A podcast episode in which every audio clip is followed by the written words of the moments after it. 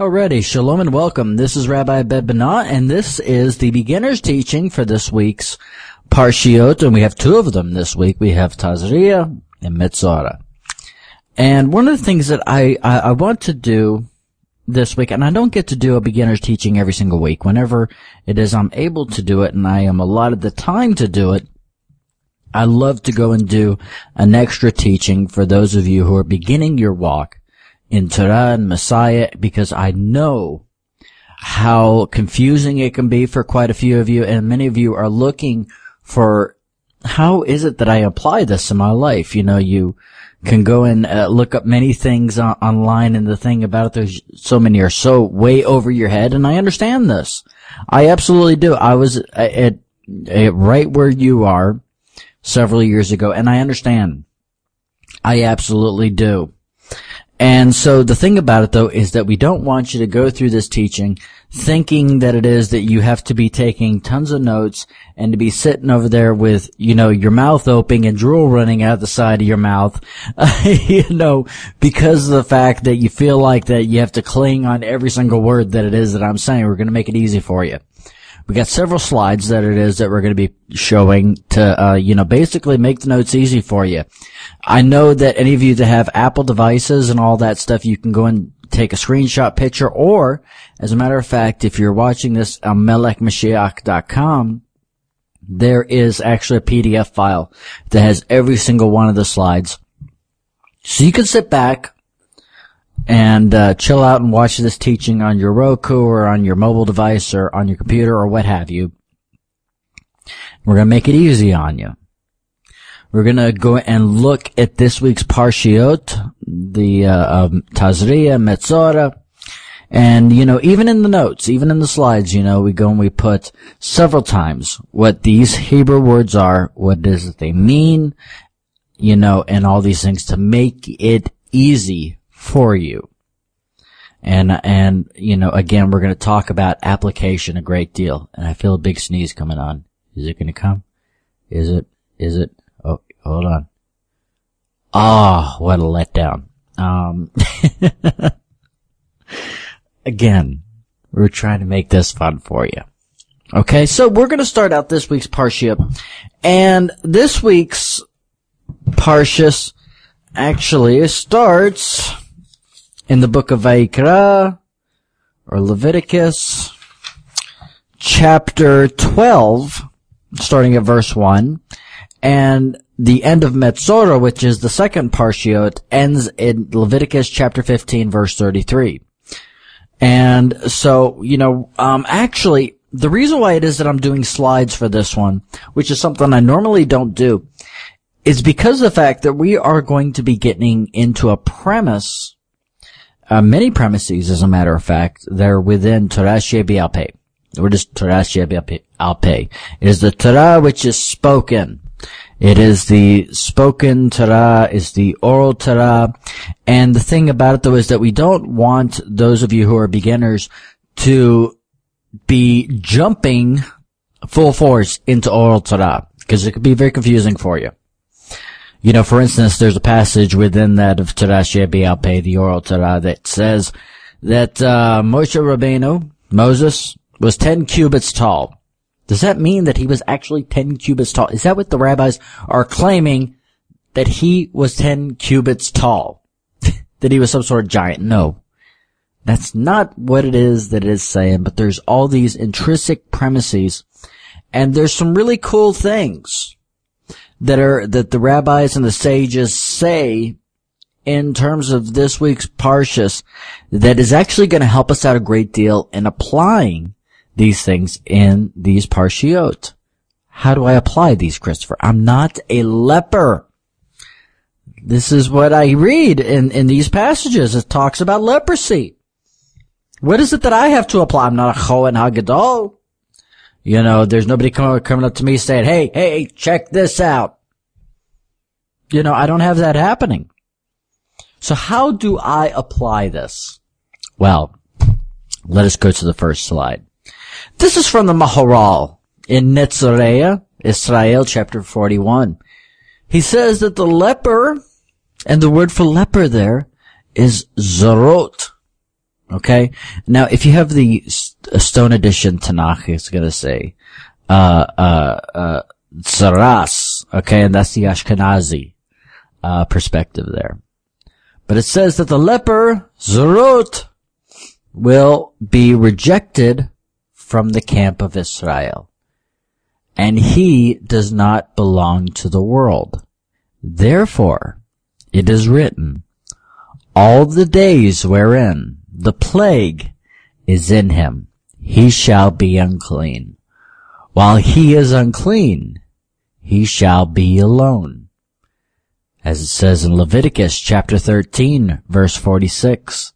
Similarly, the Messiah will be separated from the world completely. Therefore, when he comes, he will resemble a leper. This is something that is very interesting in terms of this, and we're going to go over, we're going to keep coming back to the thing that the Maharal said in this passage in the 16th century. And, but it's important for us to understand, first of all, why it is that the Messiah represents that of a leper. Why it is that Yeshua represents this because, uh, there's many different facets that are within this parshiot in terms of Zorot. So we're going to look at what it is that Zorot actually represents. And this is from a footnote in the Stone Edition Tanakh, and it says that the popular translation of Zorot has been leprosy, and it is commonly accepted that the prevention of the disease spread was the reason for the quarantine of the people smitten with the malady. However, Rabbi Hirsch demonstrates at length that these notions are completely erroneous. Where is it that we go from here? Let us look at the Talmud again. In Arachin, chapter 16, page A. It says Zorot is the physical manifestation of a spiritual malice. The primary cause of Zorot is the sin of slander. Similarly, it is the punishment of the sins of bloodshed, false oaths, sexual immorality, pride, robbery, and selfishness.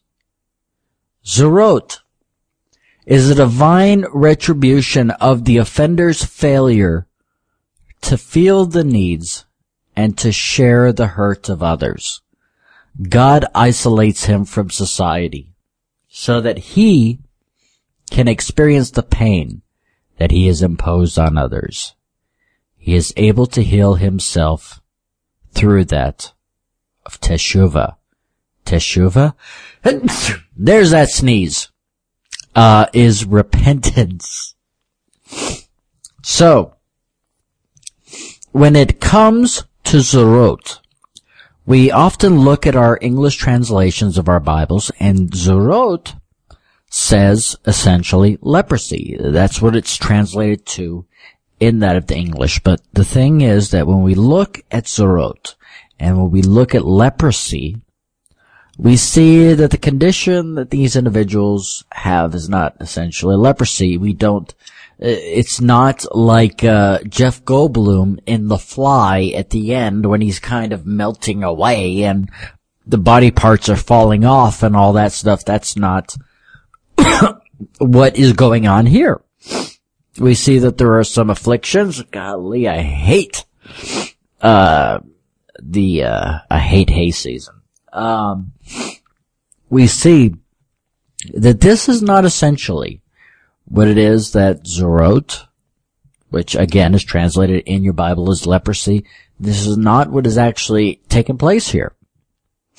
Instead, what is going on is that there is a spiritual malady, as the sages say, that is manifesting in the physical.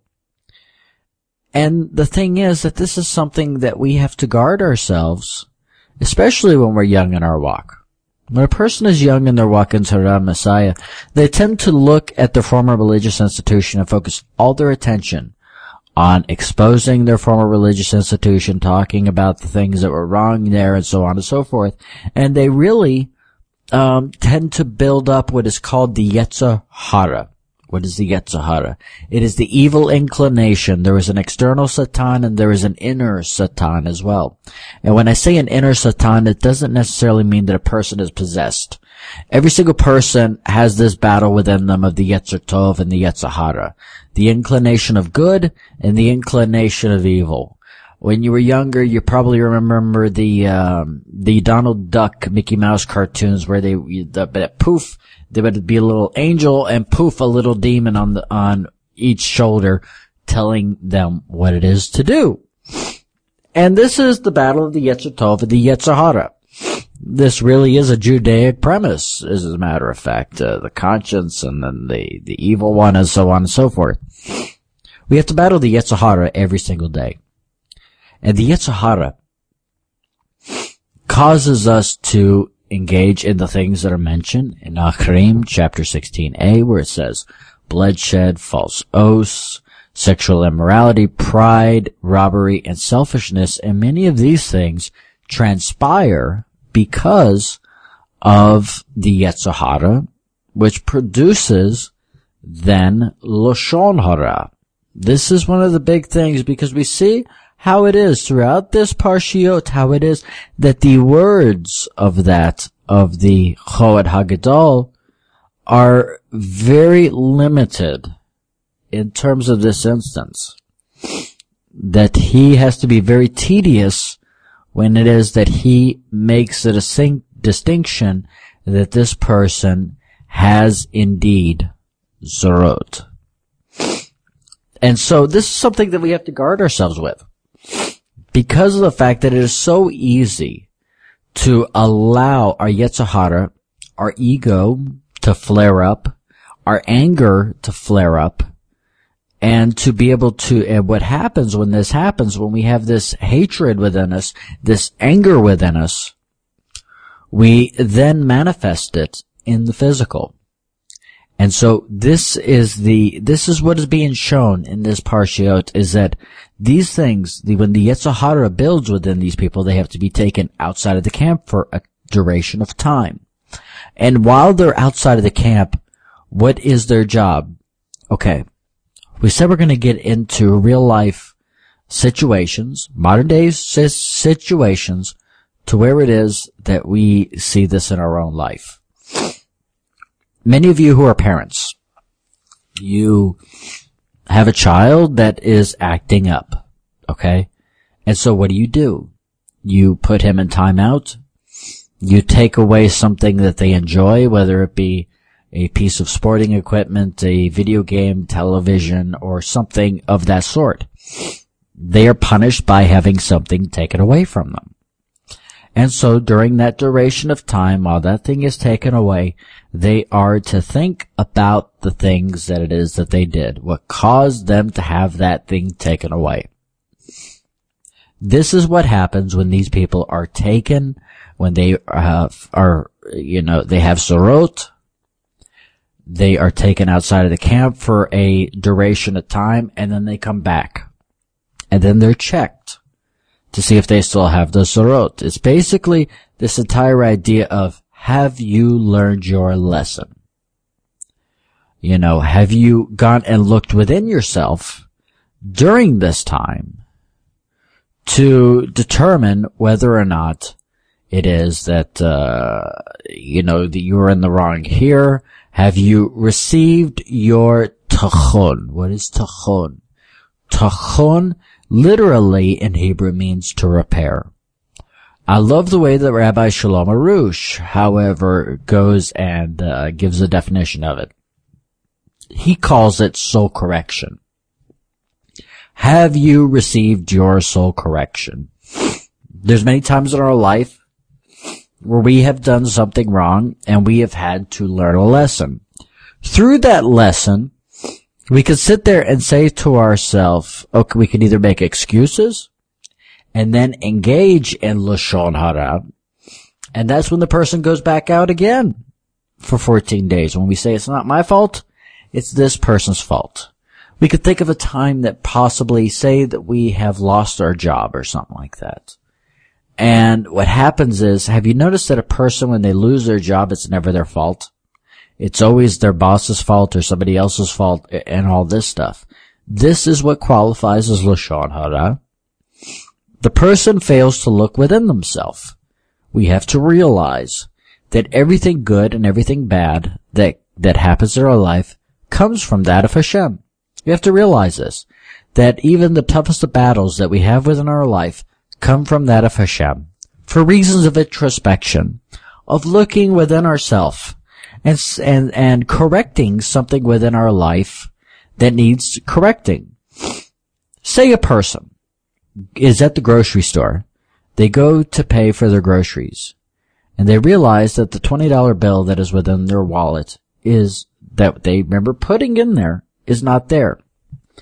Or we could say to ourselves that the thing just absolutely vanished. A person could say, well, it was stolen from me, or they could say, you know, I misplaced it, or so on and so forth. But it, what happened is irrelevant. Why it's not there is irrelevant. But what is relevant is the message that Hashem is wishing to give them when this thing happens. Hashem could be sending the message, you need to be a little bit more diligent with your finances. You need to stop spending it on ridiculous things uh, because of the fact that I'm sending you a message right now to let you know that you have not been a good steward of that of your finances. If a person fails to receive this correction, then what happens is they may end up going and checking their schedule at work and seeing that their hours have been cut back. And other people have been given better hours. So again, this is Hashem kind of upping the ante and saying, you need to be a better steward of that of your finances. So, the person then still doesn't get what it is that Hashem is trying to tell them. So what happens? Their hours get cut back even more. And they start to lose the benefits that they receive from that job. Hashem is upping the ante. If a person still fails to receive that soul correction, Hashem will cause them to lose their job.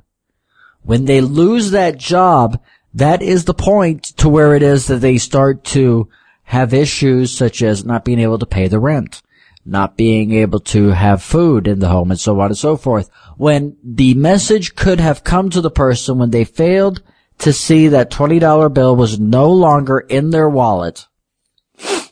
Hashem was trying to tell them, you need to be a better steward of your, of your finances. Each and every single time when they failed to receive that tikkun, that soul correction, Hashem ups the ante even more. So it's important for us to look introspectively. When we pass on the blame, even if it is somebody else's fault of some instance of anything that it is that comes our way that makes us feel discomfort, even if it is somebody else's fault. The fact is that we should always look introspectively because there is a message from Hashem in all things in our life because everything comes from Him. Everything comes from Hashem. So, this is like the person, the person who is uh, afflicted with that of Zorot. Okay? They are put outside the camp so that they have no reason to not take the soul correction from Hashem and to look introspectively. And the thing is that considering that we are individuals at this point in history in exile, the Jew is always in exile. We always are. The fact is that this should be a time of introspection a time of looking within But yet, the thing that we see in the Hebrew roots is this finger pointing of straw man arguments.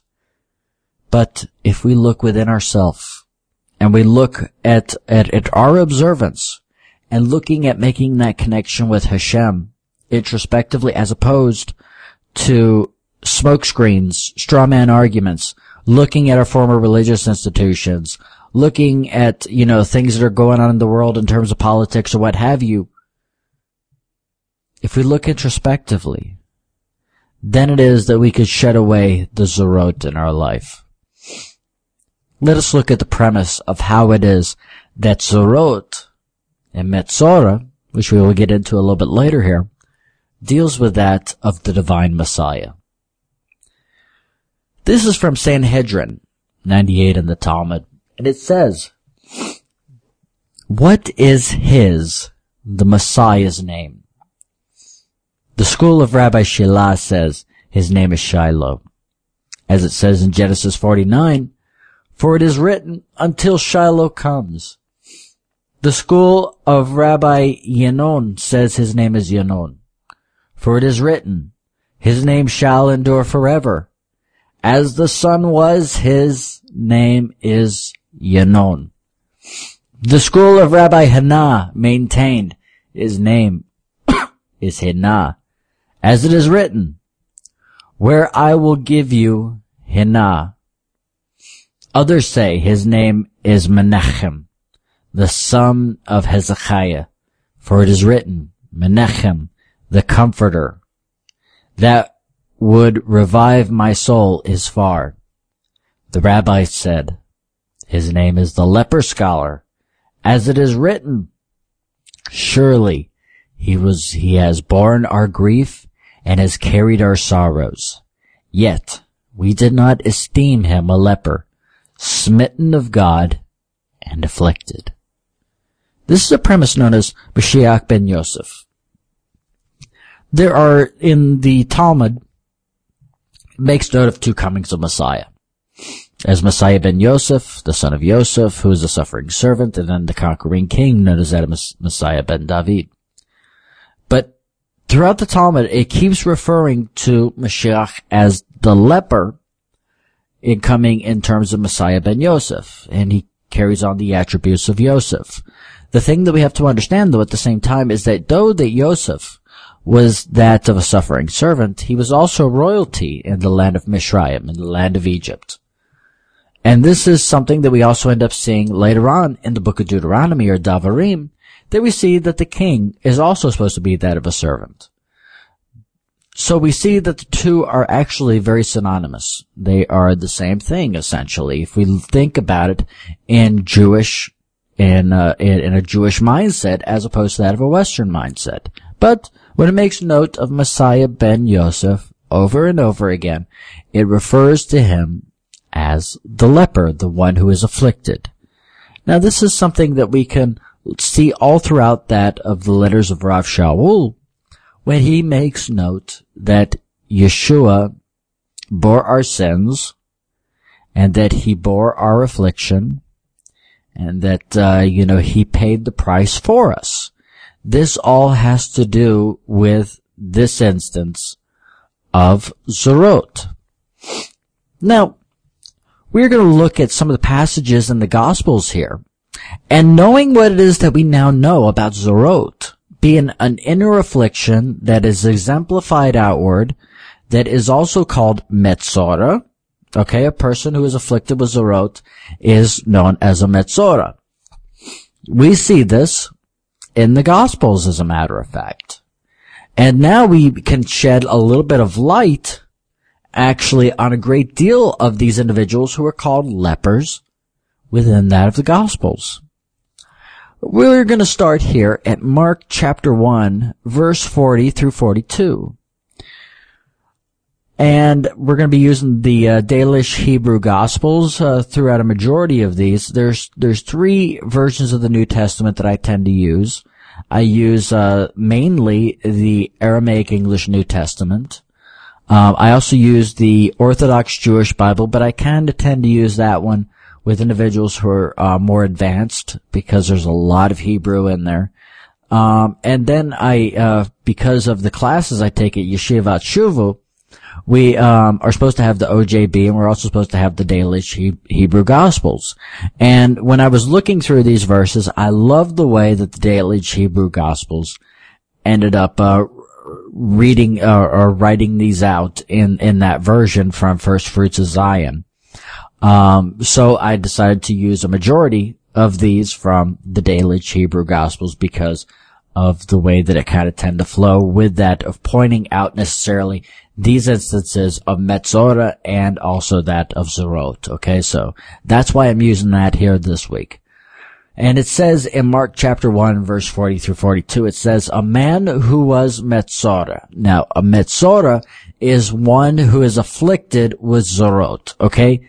The Metzora is the person. The Zorot is that of the inner affliction that is exemplified outwards. Okay? It says, a man with Metzora came to him and pleaded with him and fell down on his knees and said to him, if you are willing, you are able to purify me. Yeshua had compassion on him and said, I am willing, be pure. While he was still speaking, the Zorot departed from him and he became pure. This is not only the, this is not the only instance where it is that this happens. We also see this in the book of Luke as well, chapter 17 verses 12 through 14. And it says, and he came to a certain village, ten Metzorim. Now, Metzorim is the plural form of Metzorah. It's multiple people afflict, afflicted with that of Zorot. Um, ten Metzorim came to greet him. They stood at a distance. They lifted their voices and said, Yeshua, teacher, be gracious to us. He saw them and said to them, go and be shown to the priests. They went and they were purified. This is one of the things that is within that of the Torah where it says, that a person with, if they are, uh, uh, if they believe that they are uh, healed of that of of uh, zorot, then they have to go and be checked out by that of the chohen. Okay, so we see that Yeshua is going to do an ex- is telling them to do exactly what it is that is within the Torah, as always, and uh, to go and get checked out by that of the priest. We see this again in the book of Matisyahu Matthew chapter 8 verses 2 through 3. And it says, Then a man who was Metzora came and bowed down to him saying, Master, if you are willing, you are able to purify me. Yeshua reached out his hand and touched him and said, I desire, be pure. And in an instant, he was healed of Zorot. This is, this, these passages tell us a great deal about our connection with that of Yeshua. That whenever it is that we live a life for that of Yeshua, we live a life for that of the things that it is that he taught by, uh, going and living our lives for God. That we should be working to shed that Metzora, and Yeshua helps us out with this a great deal. He helps us to shed the Metzora that is within our life. Now, this is something that, it, you know, it takes effort on our part. It's not something that we just kind of sit there and we pray about and we pray about and we think that it's just miraculously going to happen. There has to be an effort on our part. You know, uh, when a person, you know, comes into this walk, you know, it's so easy to get te- teachings from me or from somebody else or, you know, what, what have you. We tend to not want to do the hard work at times. And I understand that life is busy. It, it is, you know, I mean, um, I work 40 hours a week. I do three teachings a week and then all these other things that I end up doing and so on and so forth. You know, life is busy. It really is. But the thing is, the the the scripture makes note that a workman is is uh, that basically he works for his wage, and that's not just monetary or anything like that. You receive in whatever it is that it is that you get in terms of knowledge, and the word for knowledge is da'as, and in wisdom, chokmah, by that of doing, by that of putting an effort forward, and not just seeing life as being something, well, you know, uh, Hashem, take care of this. I don't want to have to put any sort of effort towards any of this. Um, I believe that you're going to do it without me putting an effort toward, you know, that's, that's almost like a person going and making an investment into a company or something like that. And they say, oh yeah, we just kind of sit around on our desks all day. Uh, why in the world would this person want to invest with you? I mean, you don't produce anything. You don't do anything. I mean, why is it that they would want to in, in invest in uh, that particular company? Hashem sees, sees, sees it the same way. We could pray and pray all day long. We can engage in hitbodedot, but if we choose to not do the hard work in our life, in our inner self, to change that inner self, to purify ourselves of the tza'arot, if we choose to, to stay metzora, in every single one of us is metzora, in some way, shape, or form. There's some thing that it is that each and every single one of us struggle with. We have Metzora that we have to battle, Tza'arot that we have to battle. Every single day. You know, whether it be, uh, you know, take for instance, I have a coffee addiction. Maybe you have an addiction to, to something, or maybe it is that you struggle in, in an area. Maybe it is that you have a hard time looking uh, you always look at women in lust or something like that. There is always this battle that is going on. The worst thing that we can do is to try and elevate ourselves above that of our brethren. It doesn't matter how smart we are. How, it, it, it doesn't matter if we read the Torah in perfect Hebrew, if we read the New Testament in perfect Aramaic, if we know all the gematria values, we have Eh, all this stuff memorized, it doesn't mean a thing. Every single person struggles in some way. Anybody who goes and puts uh, and puts on this perception that they are perfect in every single way in their life according to that of Torah is fooling you. That's that's the fact. We there is always this inner struggle that is going on. If Moshe Rabbeinu had an inner struggle, Believe me, you're going to have one as well. If Yeshua was tempted in the wilderness for 40 days and 40 nights, there is something that you're temp- that you're going to be temp- temp- uh, tempted with. Um, Rav Shaul, for instance, you know, um, talked about the thorn in his side. And the thing about it is we see that through all of these trials that all these individuals had went through, you see a major change from Moshe Rabbeinu at the beginning of the book of of Shemos or Exodus, where he, you know, is talking to Hashem in the burning bush, and he says, "I don't even know if I could talk. You know, I don't even know if I could, you know, convey this message to Pharaoh." But we see how it is that Hashem kept working on Moshe Rabbeinu. And this is the guy that, you know, probably ended up becoming the most articulate of all of these individuals. But yet, Earlier on, he was worried that he had a, that he, he had a heavy tongue. You know, and the thing is that we have these things that we are always dealing with. Now, the, the thing is, many of you are probably wondering why it is I didn't mention probably one of the most famous lepers in all of that of the scripture. Let me get a sip of my coffee here. And you're probably wondering why I didn't mention Simon, the leper that is mentioned in uh, two of the Gospels. And the thing is, I want you guys to make note of something first of all before we show the next slide. There are certain translations that I do endorse. If you're one of these people that think that you're going to find a perfect translation, then you are fooling yourself. You're never going to find a perfect translation out there. It doesn't exist. Every single translation has a little bit of bias based upon that of the, of the author and, or the translator rather. And the fact is that every Hebrew word has many different meanings. Okay. So there's layers to that.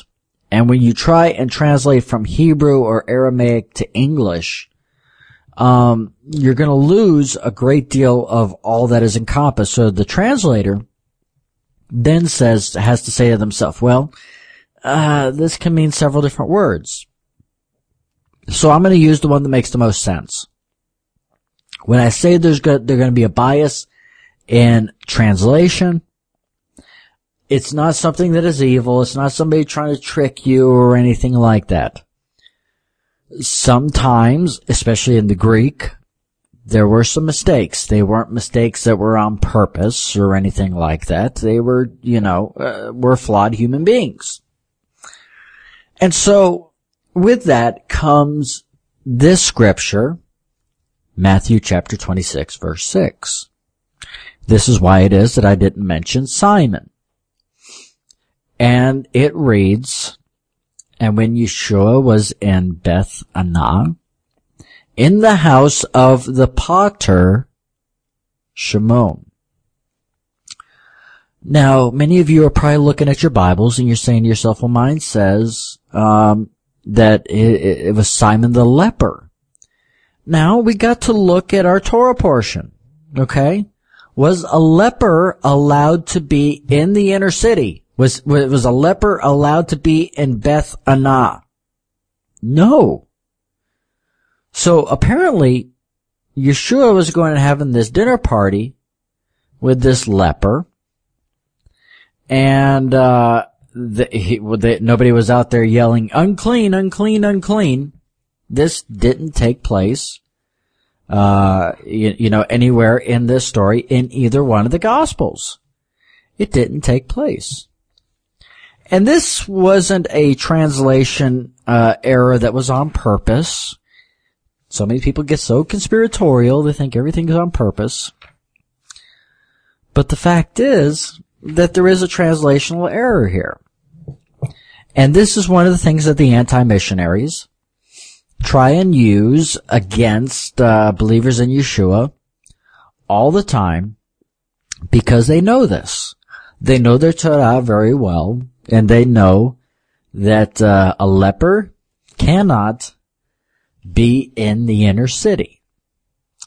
And verse 7 helps us to put this into complete context here because it says, a woman approached him with her alabaster vase of ointment which was very pr- which was a very precious perfume and she poured it upon the head of Yeshua while reclining. So they had an alabaster base.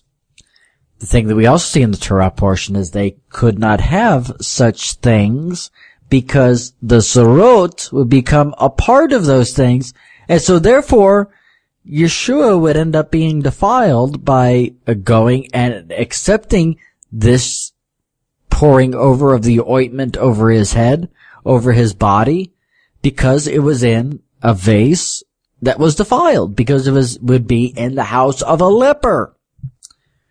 We're going to look at this translational error here. And since Hebrew and Aramaic have no vowels, two words can be spelled the same but pronounced differently and can have two totally different meanings. In this case, the word in question is spelled Gimel Resh Beit Aleph and it is pronounced as garba.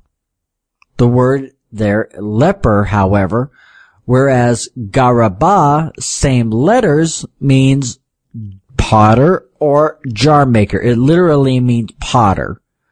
But, you know, potter is a jar maker.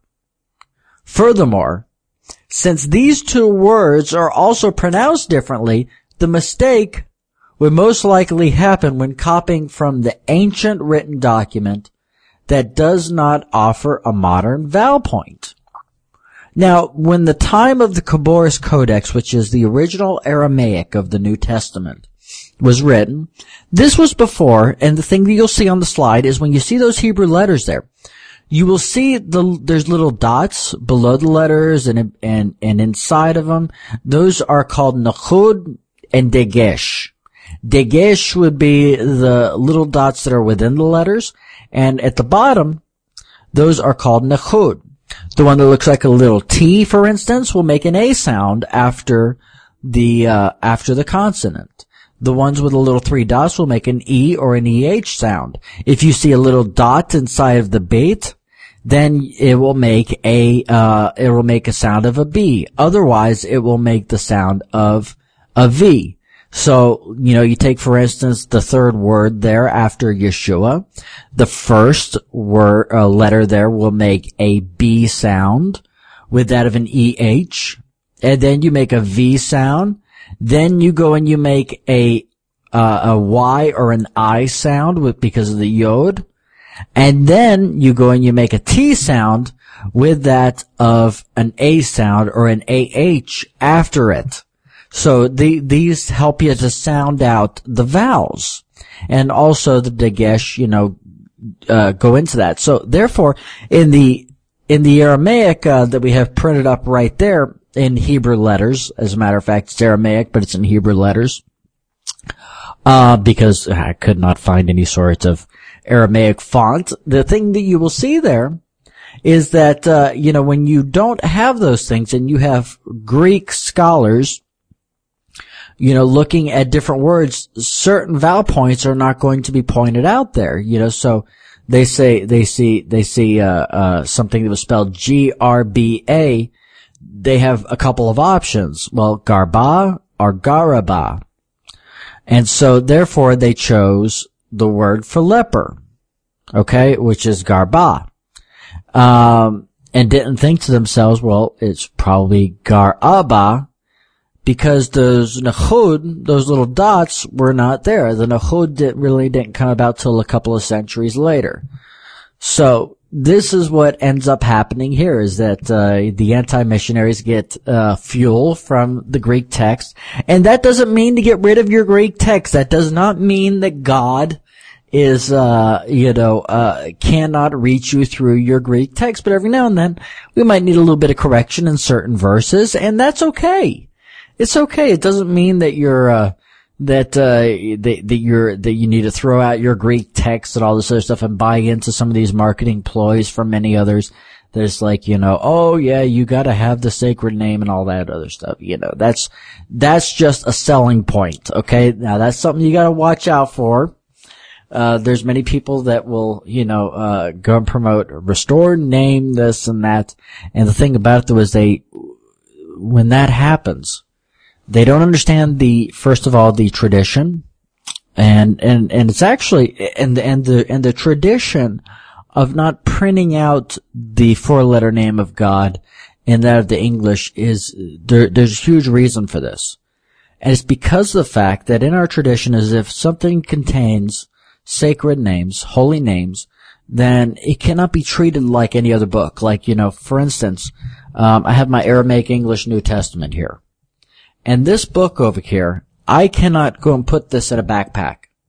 I cannot go and uh, just lay it casually on the table. You know, it has to be handled a certain way because of the fact that it contains divine names.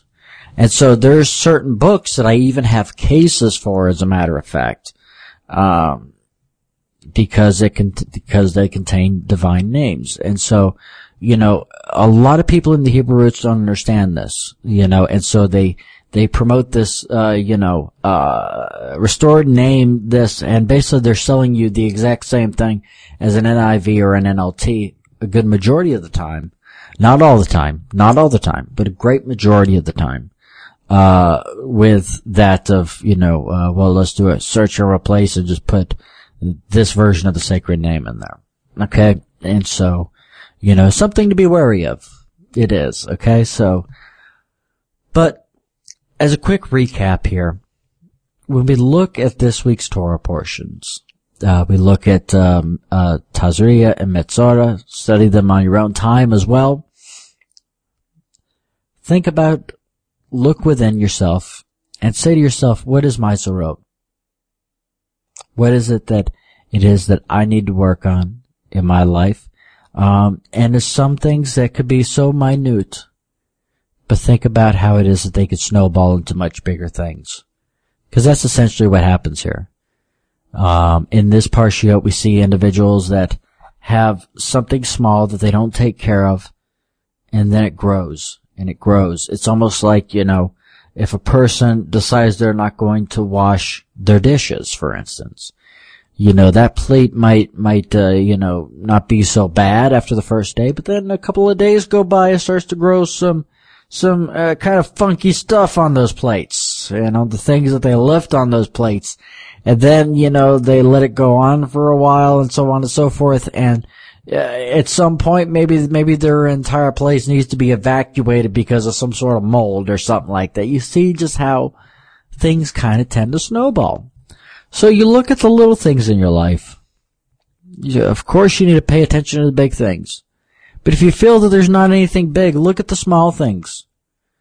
And say to yourself, okay, we need to tackle this with Hashem's help. Prayer is huge. But prayer is only good if you are willing to put the effort forward. And I hope each and every single one of us are looking to put an effort forward into growing closer with Hashem and to shedding the Tza'arot so that we don't become permanently Metzora. Alright, so I pray and I hope that this teaching had been a blessing to each of you, and uh, I wish each and every single one of you Shalom Hovrakov. Peace and a blessing. Shalom.